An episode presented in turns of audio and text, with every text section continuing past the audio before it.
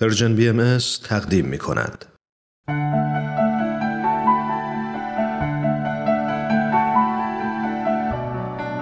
آیه های ملکوت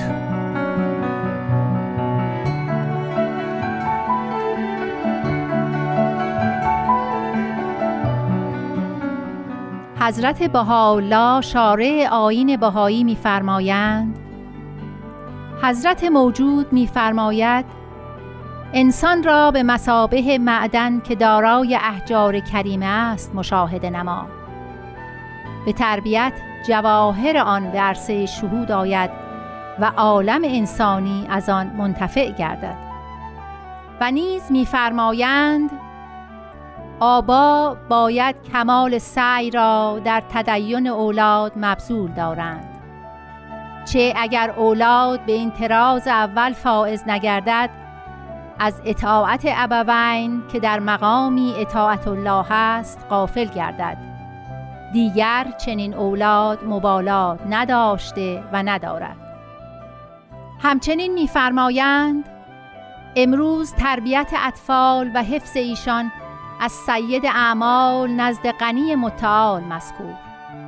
اگرچه در ظاهر زحمت است ولکن سبب ظهور راحت ابدی بوده و هست.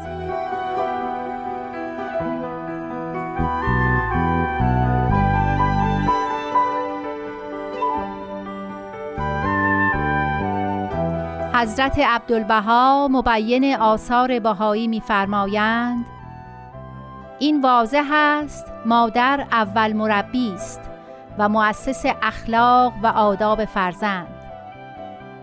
پس ای مادران مهربان این را بدانید که در نزد یزدان اعظم پرستش و عبادت تربیت کودکان است به آداب کمال انسانیت و ثوابی اعظم از این تصور نتوان نمود. و نیز می‌فرمایند مادر اگر از طفل حرکت ممدوحی بیند ستایش کند و تحسین نماید و تطیب خاطر طفل کند.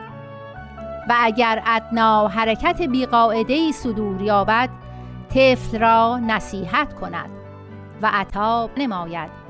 و به وسائط معقوله حتی زجر لسانی جزئی اگر لازم باشد مجرا دارد. ولی ضرب و شتم ابدا جایز نیست.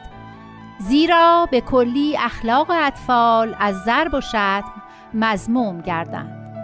همچنین می‌فرمایند اطفال باید اول به آداب الهی تربیت شوند و ترغیب و تشویق بر تحسین اخلاق گردند.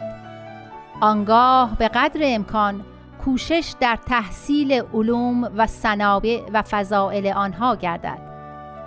چه اگر تربیت الهیه و اخلاق حسنه نباشد اکتساب علوم و صنایع تنها کفایت ننماید و مانع فساد اخلاق و مذرات نفس و هوا نشود بلکه سبب ترویج افکار باطله و وسیله تقویت اقراض شخصیه گردد مگر آنکه با تربیت الهی و حسن اخلاق توأم باشد.